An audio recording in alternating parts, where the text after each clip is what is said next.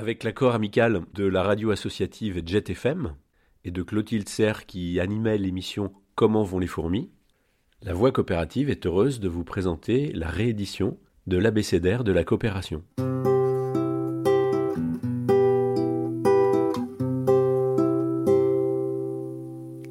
Rubrique.cop La Voix coopérative. Réapprendre à coopérer l'abécédaire de la coopération. D comme Dupuis, François Dupuis. Pourquoi les entreprises, y compris non coopératives, sont-elles intéressées par la coopération? Bonjour à tous. Dans la série des chroniques coopératives, l'abécédaire pour réapprendre à coopérer, aujourd'hui la lettre D. D comme Dupuis, François Dupuis, qui est un sociologue des organisations qui a travaillé avec Crozier, euh, en particulier dans des grandes entreprises. Euh, comme euh, Air Inter à l'époque, plus récemment euh, les constructeurs automobiles, etc. Commençons par une anecdote que Dupuis rapporte dans une de ses interventions. Il revient tard de son travail, après une semaine passée à des séminaires, des colloques, des interventions en entreprise, et il a très envie de regarder un match de football son épouse, qui euh, est contente de le retrouver, a par contre envie de suivre sa série euh, et son, film auquel elle est attachée. Et depuis, il dit que voilà, si euh, nous pouvions discuter, nous aurions pu éventuellement trouver, par, par le dialogue, par l'échange, par la coopération, donc d'une certaine manière, un autre projet peut-être que nous serions sortis pour aller euh, faire une balade ou, euh, ou, aller prendre un verre ou aller chez des amis. Mais aujourd'hui, le progrès économique, en tout cas pour certaines personnes, euh, a permis d'avoir deux télés.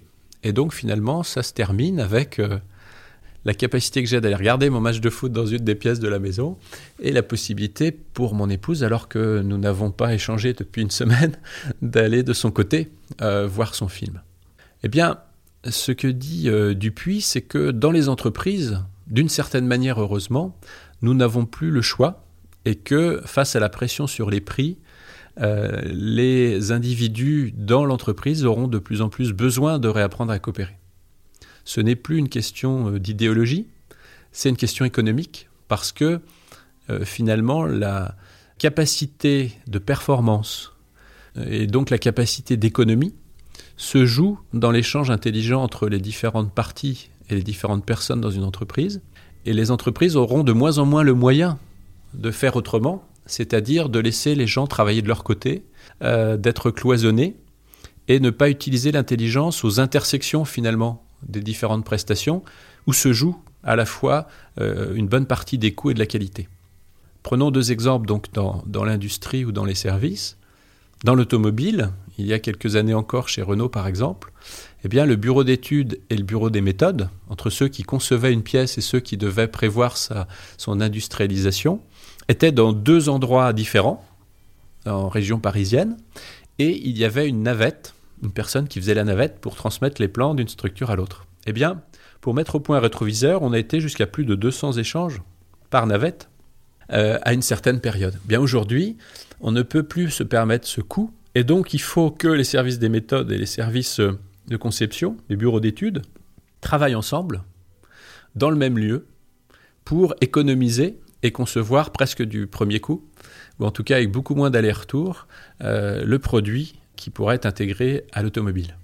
Autre exemple, si on prend les, transports aériens, euh, la West Coast Airlines aux États-Unis a été longtemps l'entreprise la plus performante en termes de résultats et en termes de satisfaction des clients.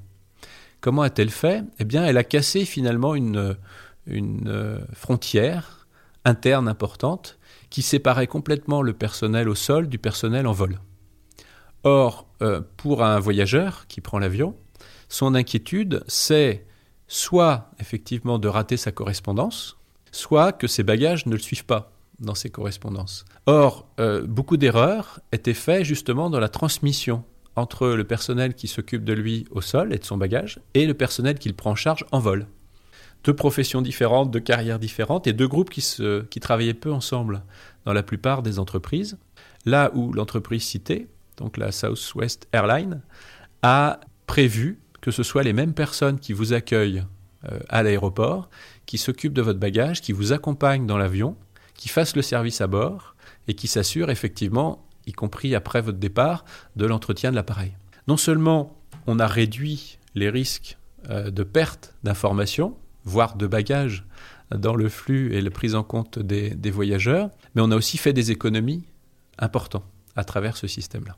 Donc, ce que dit Dupuis, c'est que finalement, pendant des années, on a pu avoir des entreprises où une bonne partie des moyens étaient euh, en back-office, c'est-à-dire sans contact avec les utilisateurs, et on a aujourd'hui des entreprises qui non seulement en interne devront être de moins en moins cloisonnées, mais où de plus en plus de personnes travaillent directement en contact avec les utilisateurs, les consommateurs.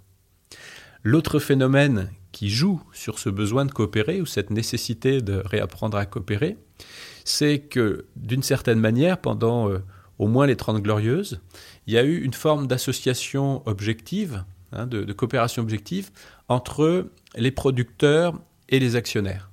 D'une certaine manière, euh, le client ayant des besoins croissants, l'objectif était de produire, et donc l'intérêt de l'actionnaire était aussi celui du producteur ou du salarié, et on a vu s'améliorer d'une certaine manière les conditions de travail et pour pas mal de domaines de rémunération.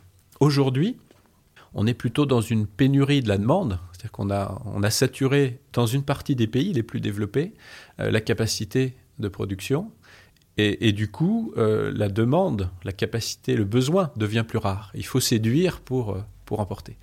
Donc du coup, il y a une alliance objective, cette fois-ci, entre le consommateur et l'actionnaire, et c'est le producteur, hein, le, salarié dans beaucoup de cas, qui a la pression la plus forte pour faire toujours mieux avec euh, un coût plus faible et un meilleur résultat pour l'actionnaire. Et donc les marges de manœuvre sont réduites. Euh, le producteur est de plus en plus en contact avec l'exigence du client et de plus en plus sous la pression aussi de l'actionnaire. Et donc pour faire mieux, d'une certaine manière pour Dupuis, la seule manière est de coopérer c'est-à-dire de jouer l'intelligence collective, d'essayer de faire ensemble et euh, de ne plus euh, accepter les cloisonnements qui, d'une certaine manière, étaient une façon de se protéger à la fois du consommateur et de ses collègues. D'où un effort important pour répondre donc au titre de l'un des derniers ouvrages de, Dupuis qui s'appelle La fatigue des élites, c'est-à-dire qu'effectivement il y a une espèce d'usure aussi à la gestion ou au pilotage d'entreprises classiques face à ces pressions à la fois de la qualité et des résultats pour l'actionnaire. Voilà, donc euh, la lettre D me fait penser à travers Dupuis à cette euh, bonne nouvelle d'une certaine manière, c'est que, y compris par réalisme économique et par euh, adaptation à l'environnement, de plus en plus d'entreprises, même si elles n'en ont pas le statut, devront se faire adeptes de la coopération, ne serait-ce que pour continuer à fonctionner le plus correctement possible.